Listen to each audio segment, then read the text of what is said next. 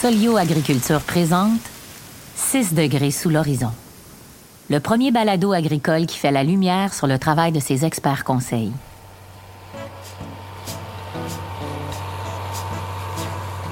Lorsque le soleil est à 6 degrés sous l'horizon, c'est le moment où le ciel est suffisamment clair pour que l'ensemble des activités humaines puissent se dérouler sans éclairage artificiel. C'est aussi l'heure à laquelle le monde agricole est déjà au travail.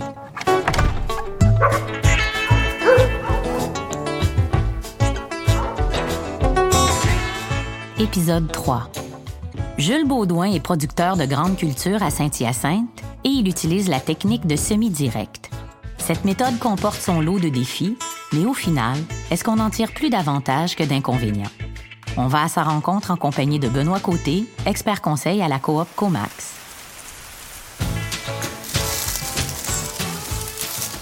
On voit son implantation.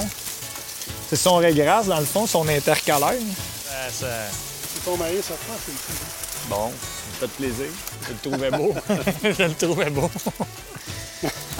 Non, il est avancé, votre maïs. L'autre aussi, là, il il regarde en bas. Là. Ici, son Ça avance.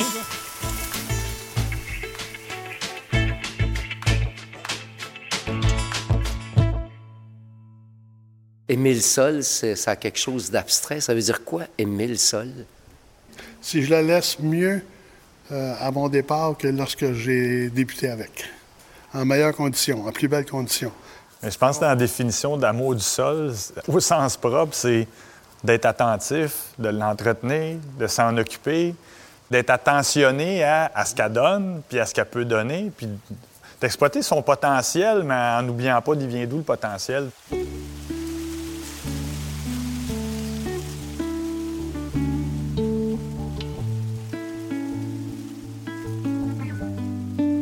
C'est les champs, moi, que j'aime.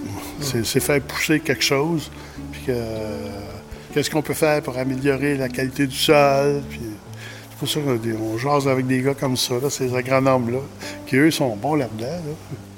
là. Je pense que l'intérêt de s'entretenir avec M. Baudouin, c'était ça. C'est M. Baudouin, il a des antennes. Il, veut être au courant, il se renseigne, il ajuste. Fait le- le- je dirais la, la passion de M. Baudouin, on vient ici, puis on ne pense pas à la grandeur de l'entreprise, on pense à ce qu'il veut faire, où il veut aller, euh, les, les- les questionnements qu'il y a. C'est l'in- c'est l'intérêt d'un client comme M. Baudouin, la- la- la- la- le partenariat. Tu sais, je ne me gêne pas de le dire, M. Baudouin, il a sa casquette d'agri-conseil Masca. Fait que c'est quelqu'un qui, je veux dire, qui, qui exploite les, forces talent. des Moi, j'ai gens. dit à exact. À Benoît, lorsque la première fois que je l'ai rencontré, il dit Garde, c'est sûr que tu vas me vendre des intrants, ces choses-là, mais je t'a- j'achète d'autres choses. J'achète tes connaissances agronomiques. Je ne fais pas juste acheter des intrants. Fait que impressionne-moi.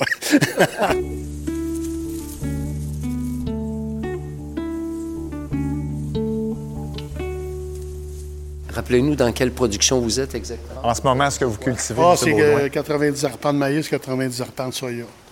Il y a une rotation entre les deux. euh, une année un, une année l'autre, en rotation. C'est- Euh, Parlez-moi du choix que vous avez fait, du travail de votre terre elle-même. OK. Ça, c'est un choix là, qui a été fait, en, je me souviens très bien, en 2005. Dans le fond, je cultivais comme qu'on cultivait dans les années 1960, quand, quand j'avais appris de mon père, qui était pas de mauvaise façon. Là. On, on labourait, on arrosait au printemps, euh, le sol le plus beau possible, le plus euh, nu possible, pour faire un beau lit de semences, puis, euh, puis. En 2005, euh, on a eu un automne difficile. Puis moi, je faisais vraiment attention à mes champs. Puis j'ai été pris. Un champ, là, euh, c'est reviré un champ de bataille, là, c'était de la boue. Là, pleu, pleu, pleu, pleu. Là, c'était pas...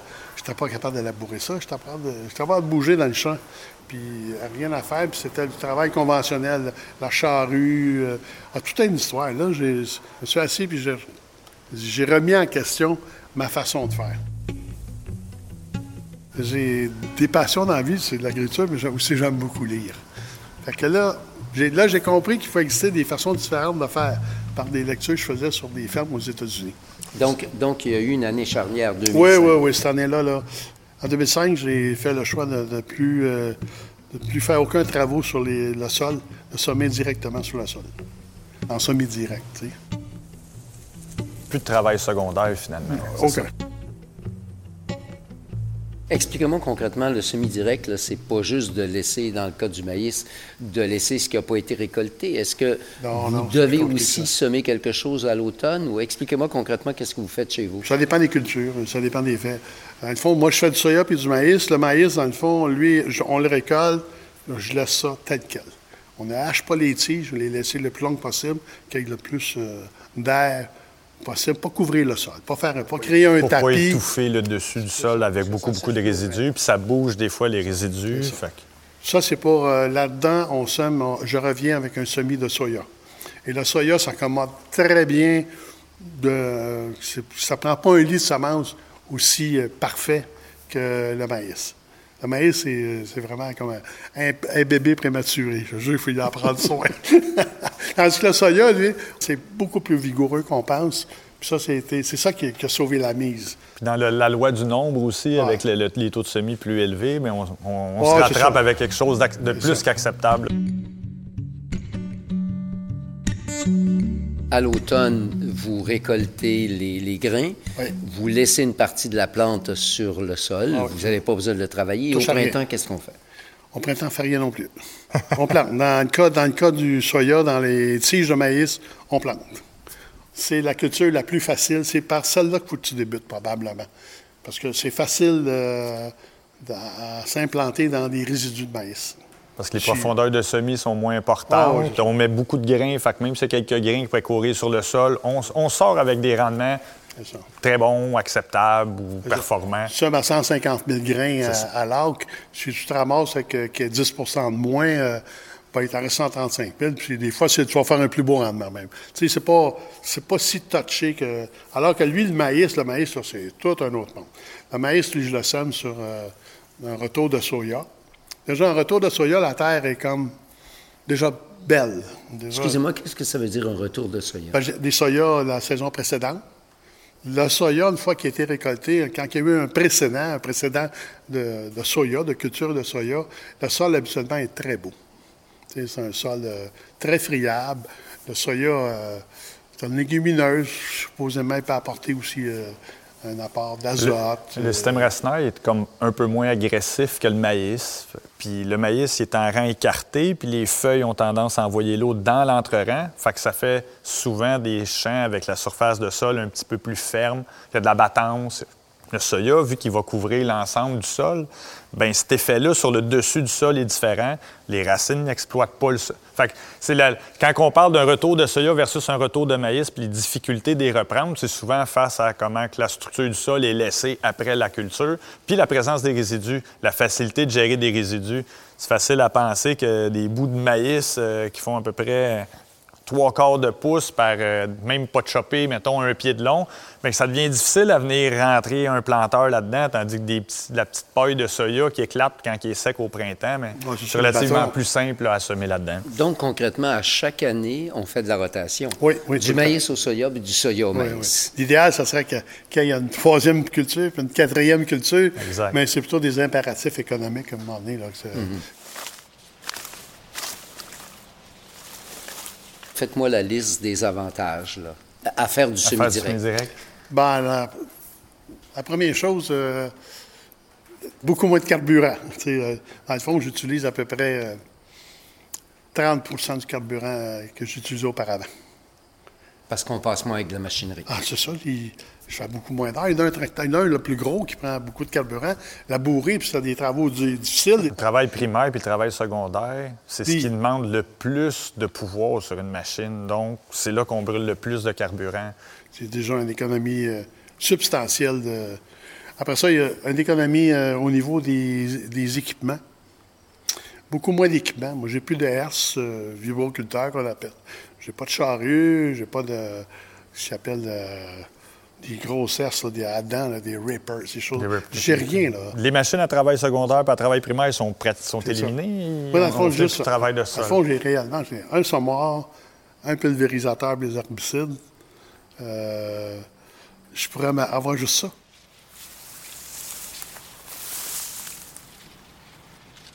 Quand j'étais en terrain préparé, j'avais ce qu'on appelle euh, un semoir grain drill. euh, Un semoir à céréales. Un, semoir à céréales, qui était vraiment une façon. euh, Ça contrôlait pas vraiment le taux de semis. On ne pouvait pas non plus contrôler vraiment la profondeur de semis. Fait que là, ça me donnait l'occasion. Les soya, je vais les semer aussi avec mon planteur à maïs. Que là, on va avoir un contrôle parfait de la profondeur de semis, taux de semis, l'endroit que je, que je veux que le rang soit, contrôle total. Les avantages collatéraux, bien, il y a ça. Tu, tu dis, je vais avoir juste un semoir, puis je vais faire mon soya avec. Mais au final, en semi-direct, d'avoir un planteur, parce qu'il y a des gens qui ont quand même des drills Ouais, pour ouais, le ouais. semi-direct, on augmente la précision, on peut mieux contrôler le taux de semis, la profondeur. Après ça, euh, j'ajouterais le J'ai l'avantage de, de- de temps, de temps, main-d'œuvre. Ça, c'est beaucoup. Là, euh, au printemps, je sème au même, au même moment que tout le monde, mais je n'ai pas passé deux jours à, préparer du terrain. Et dans le fond, je peux semer, je peux prendre mon temps pour semer. Tu sais, j'ai pas le feu au derrière en checkant qu'il va pleuvoir demain, parce que j'ai passé deux jours à RC. Fait que il faut que ça roule mon affaire. Dans le fond, au lieu d'RC, je peux semer un peu moins vite, vérifier mon affaire. euh, ça, il y a un gros avantage à ce niveau-là. Après ça, les autres avantages, il y en a qui vont dire oh, tu vois, un désavantage au niveau de l'utilisation des herbicides. Ça prend beaucoup d'herbicides en semi-direct. C'est- J'utilise les mêmes herbicides, le même programme que j'aurais en culture conventionnelle. Absolument, absolument. Ça, c'est vraiment un non-lieu. Là, euh. Même pas plus, parce que, tu sais, dans une certaine limite, des fois, il y a des zones. Les annuels, ils vont rester dans les zones où ils sont, on les éparpille plus. Les vivaces, c'est les vivaces. Là, on fait du semi-direct. Fait que les mauvaises herbes vivaces sont une des principales Donc, je dirais même, Benoît, on le sait, les, on sait les, euh, les mauvaises herbes à feuilles larges ont quasiment disparu. Je- ils bougent plus, les mauvaises herbes, parce qu'on les emmène plus avec les travails secondaires. Fait que c'est des... Oui, la batteuse, elle va les éparpiller un peu quand elle va récolter sur quelques graines, mais la plupart du temps, ça a été relativement... Reste- Pour le nombre d'années que M. Baudouin est en semi-direct, les problématiques de mauvaises herbes sont minimes, je dirais, par rapport à quelqu'un qui commence, qui se bat encore contre les annuels. Les vivaces commencent à apparaître parce que des fois, ils sont pas encore au champ. Quel est le bilan que vous faites sur l'usage des pesticides depuis que vous travaillez sur- avec le semi-direct? Il y en a plus, il y en a moins? Non, pas plus. Je dirais que c'est à peu près équivalent. Bien, M. Baudouin, c'est quand même un chirurgien des herbicides. Tu sais, de par ses années d'expérience, M. Baudouin en a vu passer quand même Ouais, plusieurs. ouais, Fait que, tu sais, on a quand même des bons échanges là-dedans. Ça reste que M. Baudouin a raison. C'est pas les quantités supplémentaires, c'est qu'on ne travaillera pas avec les mêmes familles. Ce qui est important quand on travaille des herbicides, c'est qu'on arrose des herbicides pour les mauvaises herbes qu'on a. Premièrement, au coût que ça a, on ne met pas des herbicides pour mettre Non, des non, herbicides. Puis en semi-direct, il y a des problématiques qu'on a moins ou qu'on n'a pas, qu'on va avoir en conventionnel, comme on disait tantôt, des mauvaises herbes annuelles ou certaines mauvaises herbes spécifiques. Puis à côté de ça, ben on connaît les mauvaises herbes qu'on a puisque on n'en ramène pas des nouvelles. Puis celles qu'on a, on les bouge pas. Fait que souvent, on va avoir des zones. Je vais donner un exemple. On va avoir une zone qui a de la prêle. Dépendamment des années, il y en a plus, il y en a moins. On va se battre contre la prêle où il y en a. On ne se mettra pas à en mettre partout dans le champ. on va aller où il y a. On a fait des beaux succès. Fait que c'est dans ce sens-là que je dis c'est un peu un chirurgien, de la... un chirurgien des C'est en herbicides. semi-direct, souvent, qu'il y a le problème. Certaines vivaces, les... je me suis jamais laissé envahir de ces vivaces-là. J'ai intervenu assez rapidement. Je ne pulvérise pas le champ. Je vais avec un, petit appareil à dos, puis je vais euh, vraiment juste, juste ce coin-là. Ça ne donne rien de dépenser de l'argent inutilement. Dans le maïs, c'est complètement différent. Dans le maïs, euh, j'utilise très peu d'herbicides dans mon maïs. Moi, il y en a plusieurs, là. exemple comme l'atrazine, euh, le dual qu'on entend parler. Ça fait longtemps que j'utilise plus ça. Il ne doit plus l'utiliser en plus parce qu'il met des engrais verts. C'est que, c'est parce l'engrais ça. vert, euh, techniquement, ça pourrait être vu comme une euh, mauvaise herbe. Je ressemble euh, comme un genre de mauvaise herbe rangs de maïs. fait que je suis pas. Je suis pas maniaque d'avoir du maïs là, euh, qui est impeccable, aucun mauvais herbe. Ça, C'est de la démarrer correctement. Mais une fois qu'elle est démarrée correctement, je pousse quelques mauvaises herbes. De toute façon, c'est là, je ressomme des engrais verts. Il n'y a aucun problème là. là. Puis, la, mauvaise, problème. la- la mauvaise herbe n'est nuisible que dans la mesure où elle peut devenir problématique pour la production. On ne met pas des herbicides parce qu'il Ah, faut non, que ça non, soit propre. On met des herbicides pas. parce qu'économiquement, il faut que ça soit rentable. Ah, si c'est deux, pas choses, là, c'est ça deux choses à concevoir différentes. Là. Ça serait l'idéal. Puis vu que c'est compté, ben on n'en est assurément pas pour rien. Un autre avantage du sommet direct, je ne l'ai pas vu encore. Il, va venir, là, euh, je le teste, euh, c'est au niveau de la fertilisation. C'est sûr qu'au niveau de la fertilisation, j'ai euh, des petites bêtes dans mon champ, des vers, des vers de terre, qui sont des machines à créer de, l'engrais, du fertilisant. Monsieur Baudouin, il faut être franc, il n'y a pas juste les vers de terre non plus, puis c'est pas pour rien que vous avez introduit les engrais verts, il y a les rotations des cultures, il y a la... certains aussi, ils ont des... Il y a des apports d'engrais, des fois aussi organiques, qui ont des résidualités. Tu sais, c'est des, des, combinaisons de plusieurs choses. C'est là-dessus que je travaille. De toute façon, c'est ça. On entend parler aussi. Là, le fine-tuning, il est, là. Qu'est-ce que moi j'en mets, moins je risque que, la plante euh, soit en excès, moins qu'il risque que, que ça s'écoule d'un fossé. C'est tout simplement ça.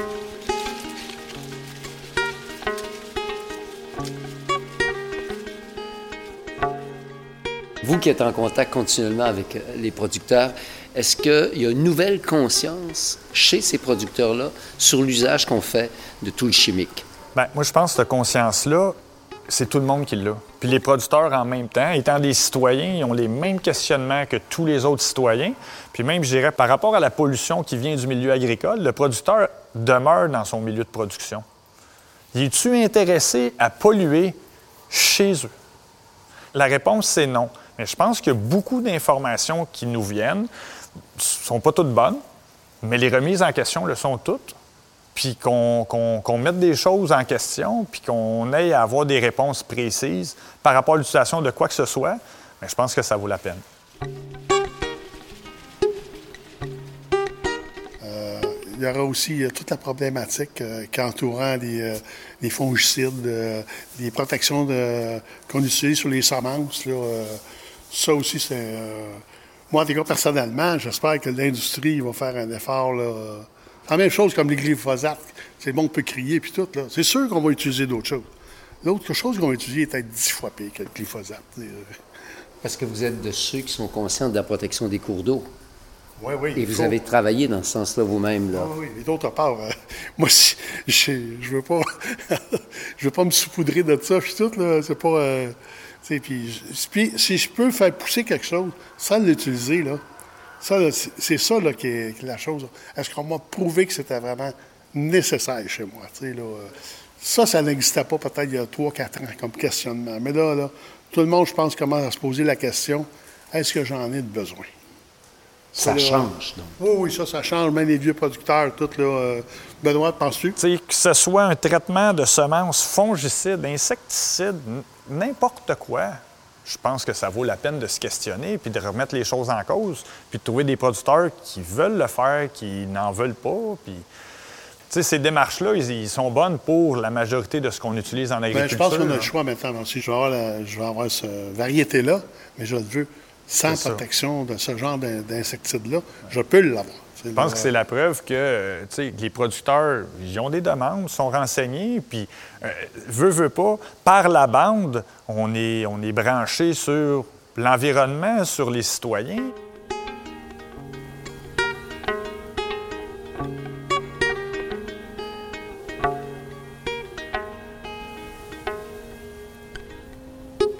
Bilan que vous faites sur la santé de vos sols aujourd'hui, après 13 ans de semi-direct? Euh, c'est un monde qu'on ne voit pas. C'est comme euh, on ne voit pas ce qui se passe en dessous du sol. La seule chose que je veux dire, c'est la réponse de mes plantes qui poussent. lorsque je fais les semis, les semis, les départs sont vraiment magnifiques maintenant. Il n'y a pas de problème. Je vois qu'il n'y a aucune problématique comme telle. C'est vraiment merveilleux. Puis la, santé des plantes aussi euh, est belle. sans aucun ajout de spéciaux, de, petites poudres, de, petits, traitements spéciaux. D'autres choses qu'on pourrait dire, vous avez différents types de sols, on le sait, oui. Puis c'est drôle à dire, mais M. Baudouin, il a juste à s'asseoir sur sa galerie pour euh, contempler, euh, puis se faire des idées. C'est pas mal tout en arrière de chez lui. Puis aussi, si regarde un peu vers la gauche, vers la droite, les voisins sont pas bien loin, puis ils ont les mêmes types de sol. puis quand tu te promènes au printemps, tu vois, toi, tes champs qui ont plus d'eau, puis que les voisins y en ont dans la transition de type de sol. Fait que, tu sais, des fois, c'est des choses c'est des nuances, mais pour des, initiés, c'est des choses qui font plaisir. Je sème assez tôt quand même. Voilà. Puis là, c'est pas là, hein? Il y a deux, trois pick-up qui arrivent dans, dans le champ. Ils viennent voir. Crime, t'es pas de bonheur, toi. Ils viennent voir, c'est, bon. Si c'est bon chez nous, ça peut être bon chez eux, tu sais, là. Et c'est très. Tu sais, moi, je sais, que c'est, je sais quand c'est correct, là. C'est parce que mon sol, c'est bien essuyé, puis tout. Mais ça me tente de leur dire, ça veut pas dire que ça va marcher chez toi. là. Exact.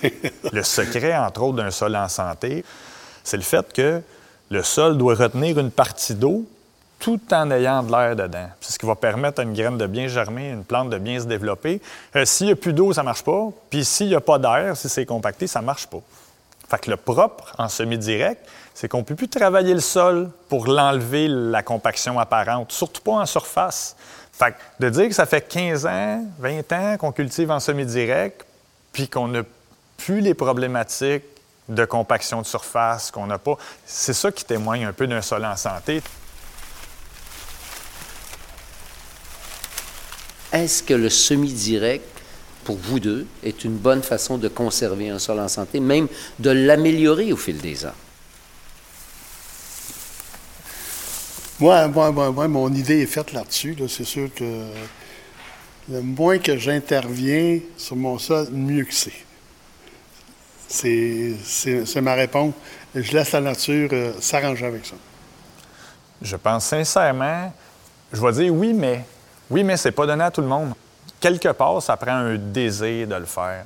Puis je pense qu'en- que ce soit du semi-direct, du bio, puis même juste de l'agriculture, ça prend un désir du résultat. Puis la démarche est excessivement importante parce qu'il y a des immobilisations de coûts euh, tellement importants. Quelqu'un qui est équipé pour faire du conventionnel, la journée qui voudrait dire on se convertit, on fait du semi-direct, bien, M. Baudouin peut le dire, ça se passe pas de même. là. Oui, C'est des facile, coûts Benoît. tellement importants. Oui, c'est facile. Il y en a plusieurs qui, il y en a plusieurs qui, ont, qui ont tenté l'aventure, mais il y en a plusieurs qui ont abandonné rapidement. Ça prend comme un état d'esprit différent, c'est qui est difficile à décrire. C'est, il faut, que tu penses autrement. Ça prend des ajustements. c'est des ajustements qui sont plutôt... euh, c'est des feelings, tu sais, des fois. là, euh, c'est difficile à décrire à quelqu'un. de- Ben, procède de telle, telle façon. Moi, des fois, il y en a qui viennent chez moi, ils regardent ce que je fais, ils disent, regarde, prends ce qui fait ton affaire, là. Je n'ai pas de recette à te donner, Exact. malheureusement. Puis il y en a- là. il y en a je pas. connais pas ton sol, ça. je connais pas euh, le passé qu'il y a eu chez toi, là, sur ton sol. Je sais pas c'est quoi les équipements que tu as, c'est quoi tu de quelle façon tu vas les adapter, tes, tes habilités. Je les connais pas. La réhabilitation d'un sol sablonneux, d'un sol compacté, ça ne sera pas le même pour arriver à avoir un sol, je dirais en semi-direct ou pas, mais en semi-direct encore plus, en santé. La problématique de la santé qu'on rattache tellement au semi-direct, c'est justement, c'est dans la mesure où on le fait, de l'incapacité de pouvoir le corriger avec des travails de sol qui, M. Baudouin le disait tantôt, quand il passait la charrue, les travaux de printemps, ça veut dire préparer le lit de semence, mais c'était toutes des choses qui permettent de corriger ce qui est arrivé l'année d'avant, au printemps, à la limite, il deux ans. Si vous passez avec un tracteur puis vous laissez deux grosses traces, un pied et demi de profond parce que c'était mou, ces deux traces-là, vous allez les voir deux ans après, trois ans Oh, après, oui. des fois, ils vont être là, là. Même si on va avoir raplané le sol, ce qui va, être, ce qui va s'être passé en dessous va persister. Ça de, là, l'importance d'avoir un sol en santé, en semi-direct, mais c'est de dire avoir un sol uniforme puis qui permet d'avoir des rendements économiquement intéressants. là.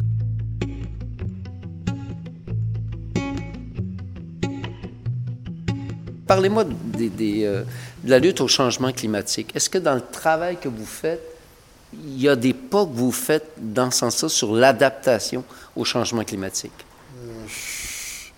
Je suis déjà dans, une- dans une zone euh, assez privilégiée. Est-ce que ça va être encore plus privilégié, par exemple, est-ce que je vais pouvoir semer du maïs des unités thermiques plus hautes, puis des soya des unités thermiques plus hautes? Peut-être. Mais d'autre part, on va avoir des problématiques aussi. On va avoir tous les insectes, les bébites, les maladies, des climats euh, qui ont plus chaud, mais ils vont migrer ici aussi. là. Ça va être ça l'adaptation, d'après moi, ça va être euh, autour de ça. Surtout, je pense que c'est surtout au niveau des, des, des bébites. Qu'est-ce qu'on n'a pas ici à cause qu'il fait trop froid, que l'hiver, dans le fond, nous en débarrasse. Euh, Peut-être qu'on aurait pu ça, cet avantage-là. C'est une préoccupation chez vos clients? c'est pas une préoccupation comme des opportunités, du moins pour la productivité. Mais c'est sûr que quand on regarde les ravageurs, des, des, nouvelles mauvaises herbes qu'on n'aurait pas, ou, ça reste que c'est des défis, mais c'est des défis que nous ou que les producteurs, on voit à l'échelle d'une année parce qu'on est dedans, puis on règle ces défis-là un par un. Mais si on prend du recul, c'est sûr, il y a des nouveaux ravageurs, il y a des mauvaises herbes qu'on n'avait pas avant, il y a des insectes qu'on n'avait pas avant. Des fois, ça prend juste un peu plus de temps, mais on a les insectes bénéfiques ou les, champignons, comme le fameux puceron, que la première année qui est arrivée, c'était donc bien une problématique. Puis là, c'est rendu, ça se règle tout seul. On a un beau champignon entomopathogène qui nous règle pratiquement ça tous les années, pas besoin d'arroser. À l'échelle d'une année, on ne le voit pas. Puis quand on prend du recul, on sème du maïs plus tardif qu'avant. On sème des soya pleine saison, ce qu'on faisait plus rarement avant. Fait que je pense qu'il y a plus d'opportunités que de problématiques. Mais encore, faut-il avoir des outils pour pouvoir intervenir.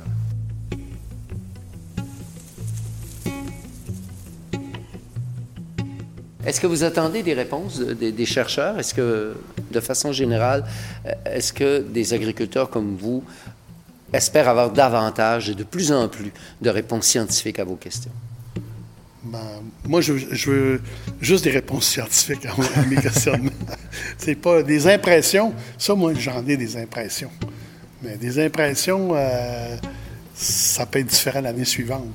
Parce que, dans le fond, scientifiquement, ça ne va, pas de, ça va pas de base. Et vous, vous êtes là pour les transmettre, ces connaissances-là? Ben oui, puis, puis, pas juste transmettre, transmettre les questionnements de M. Baudouin. Je pense que ça va... Tu sais, tantôt, il parlait d'un travail d'équipe.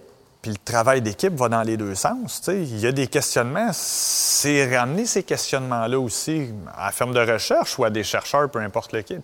Il y a besoin de réponses dans une démarche. Il faut trouver la démarche qui peut répondre à M. Baudouin, mais qui peut répondre aussi à.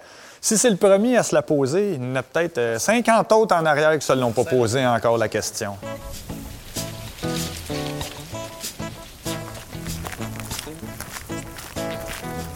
Ici, c'est comme la Saskatchewan. Hein? Ici, on a des couchers de soleil extraordinaires. Selon la saison, il peut se coucher dans le Mont-Saint-Hilaire. Plus tard, c'est plus, euh, plus à, droite. 6 degrés sous l'horizon est une production de Solio Agriculture. Entrevue, Hérole Duchesne. Avec la participation de Jules Baudouin, producteur de grandes cultures à Saint-Hyacinthe, et Benoît Côté, expert conseil à la coop Comax.